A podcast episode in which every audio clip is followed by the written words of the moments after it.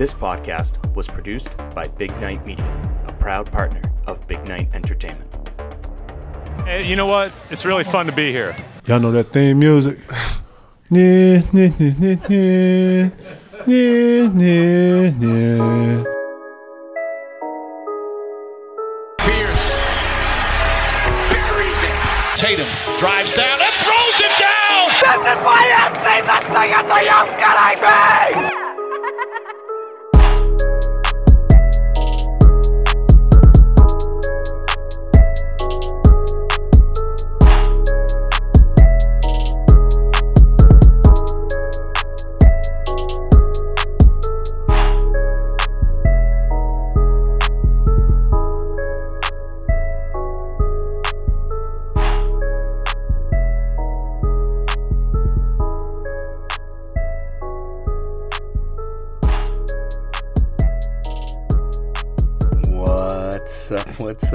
What's up? What's up? We doing? How we doing? And welcome to episode 179. Episode 179 of the Banner Banter Podcast. I am your host and favorite Boston Celtics season ticket holder, Timmy G. How is everyone doing? I am fucking awesome. Thank you so much for asking. You can find me on the Twitter machine at Banner Banter 18 or on Facebook and Instagram at Banner Banter Podcast. And as you know, I'm part of the Big Night Media team with some awesome podcasts like Boston Uncommon with Joe Maz, Be Fit, The Hobby, Drinks After Work, Eat the Damn Cake.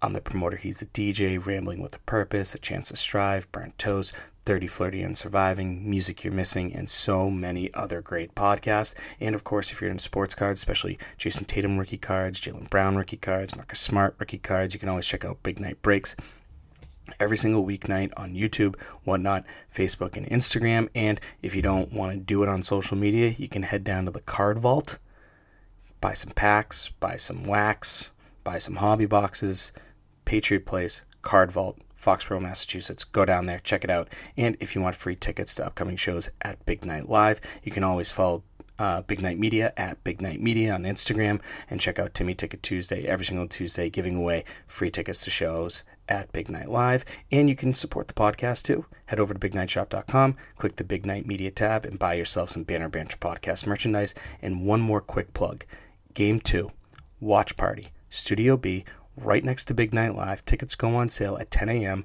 this morning. It is currently 121 right now when 121 a.m. Yep, that's right. I'm recording at 1:21 a.m. Tickets go on sale in less than 9 hours. Tickets are only 20 bucks. We've sold out the last two watch parties, the Game 7 watch party, Game 1 watch party. It's the best watch party in the city.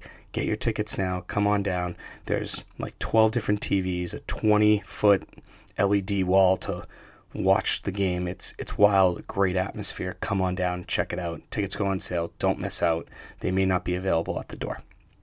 Okay, I think that's all I had to say. Let's focus on this. So, holy fucking shit. The Boston Celtics win 120 to 108 and are now up. I can't even talk. I'm so excited.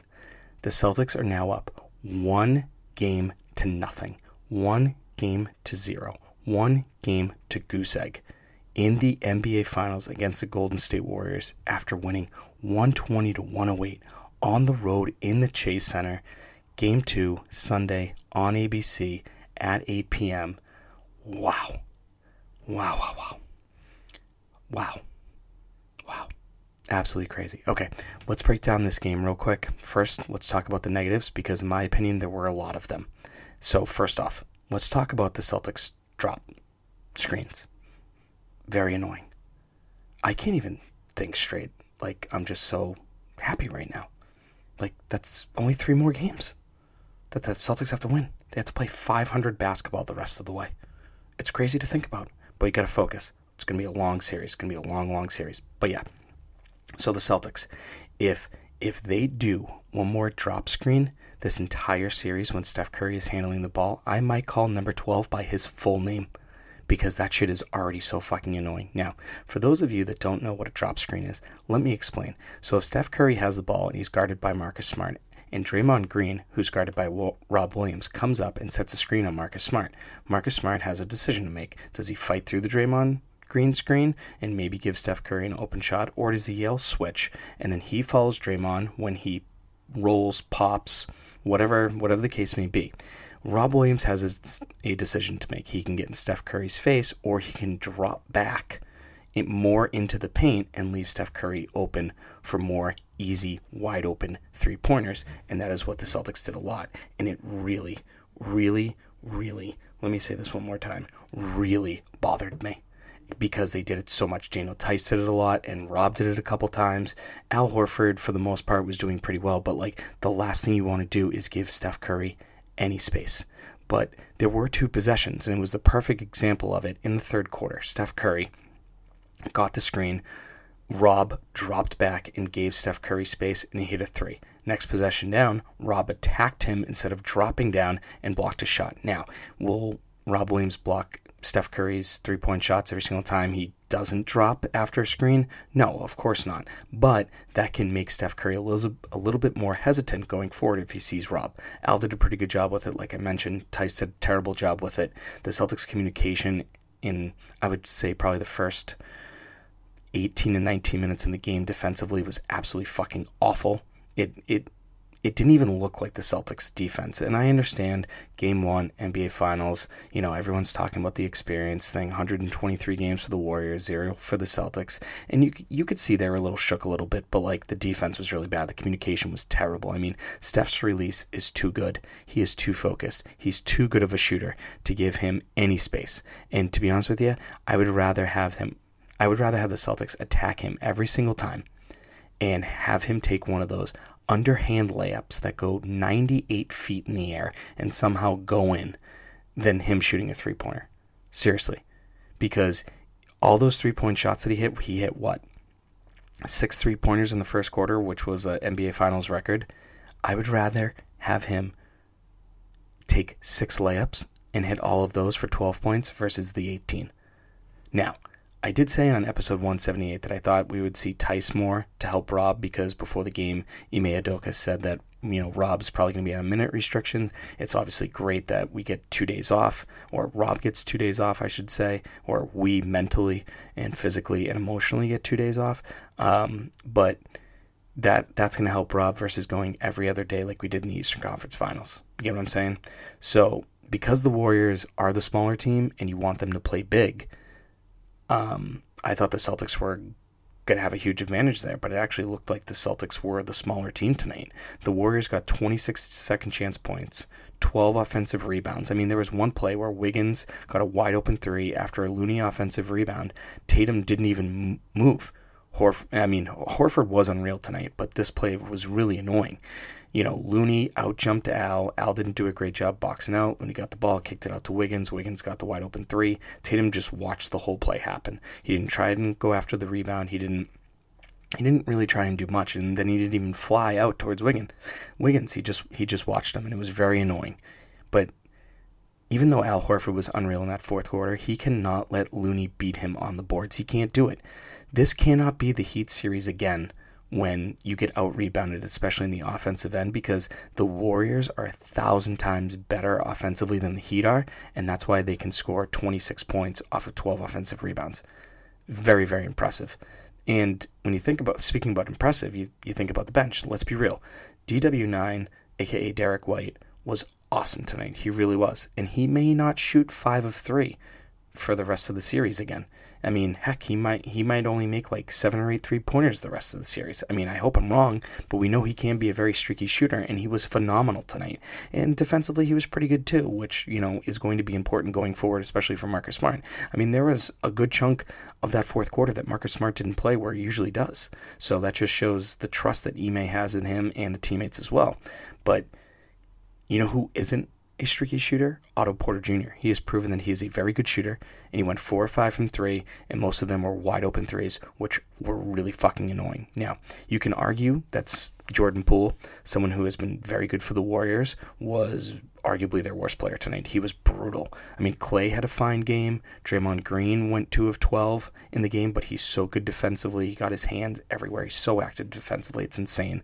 And but let's be honest, he's never been a great shooter. Wiggins dropped 20 on over 50% shooting. So I feel like the Warriors had a pretty good game offensively, but the Celtics did a great job keeping it close because that's something that I mentioned in 178 on episode 178 is that the Celtics are gonna see the Warriors go on runs. How do they respond to that? And the third quarter really wasn't ideal. It was ugly. It was hideous. The offense looked very stagnant. It it just they looked clueless out there, but they kept they kept fighting. So let's talk about the good stuff. Like just a couple things off the rip on episode 178.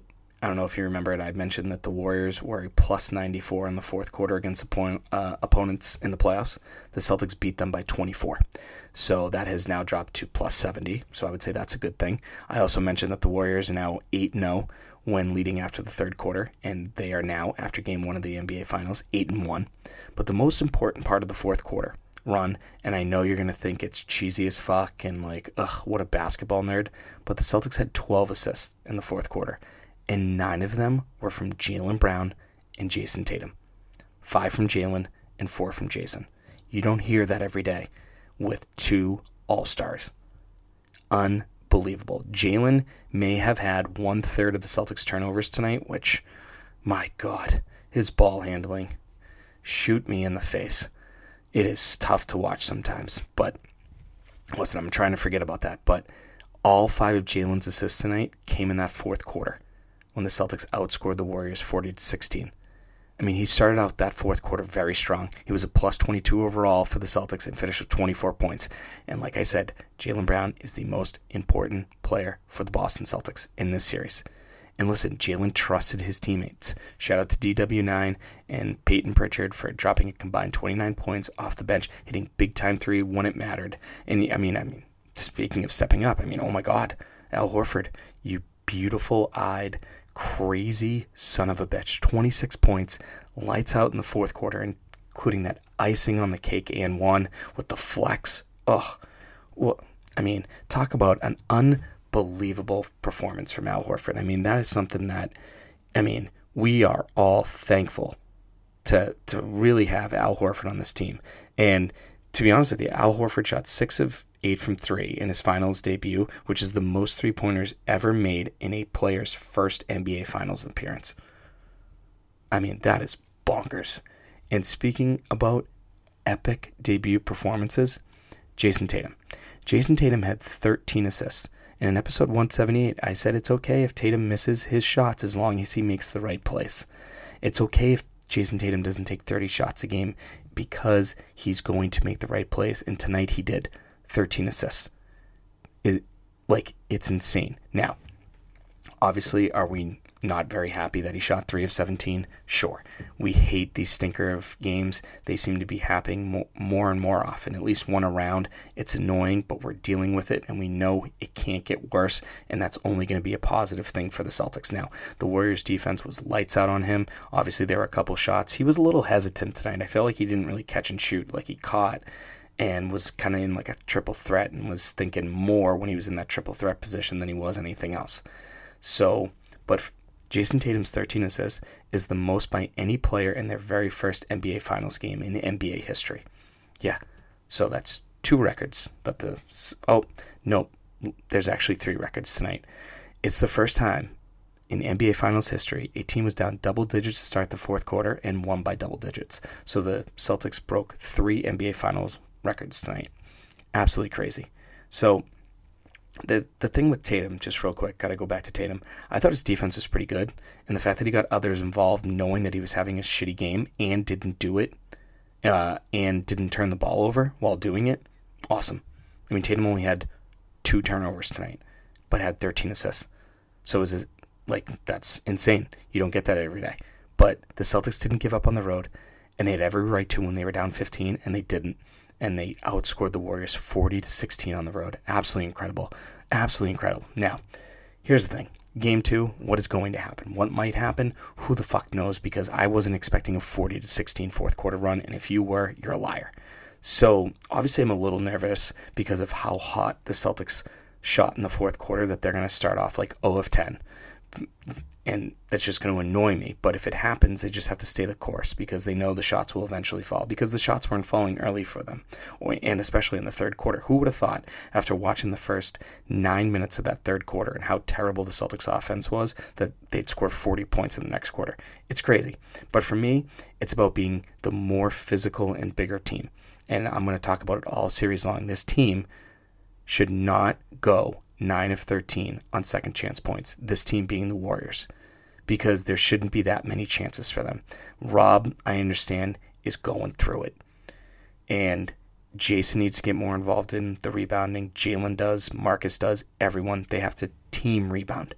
So they have to be more physical and be the bigger team.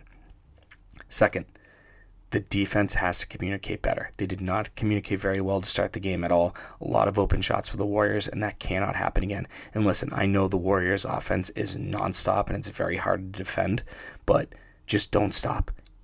You just got to control it. You're, you're never going to be able to stop it. You just got to be able to control it. Like how they played in the final three minutes of the second quarter and the final 12 minutes of the fourth quarter defensively, if they can do that throughout the entire series, they're going to win this series. Hopefully. But like, you can't let their bench players get hot. Like, if you can make their bench players feel uncomfortable the whole game, then it puts more pressure on Steph.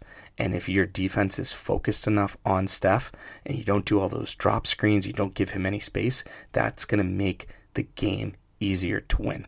And then finally, I don't want them to get too high. This could be a long ass series. It should be and will most likely be a long ass series. You did what you had to do tonight.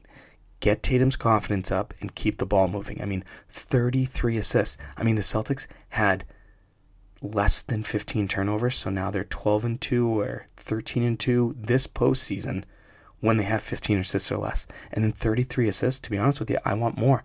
33 assists on 43 made field goals. Keep the ball moving. And I said that the Warriors allow 14 three pointers per game in the playoffs on episode 178, and the Celtics had a lot more than 14 tonight. So don't live or die by the three. If you have an open one, take it. No need to take the contested one. Keep moving the ball around, get the right shot, and you should be good. Game two won't be easy, but there's a shot that you can literally go back to TD Garden up 2 0 if you can communicate better defensively, be more physical, and take the right shots, especially the open ones.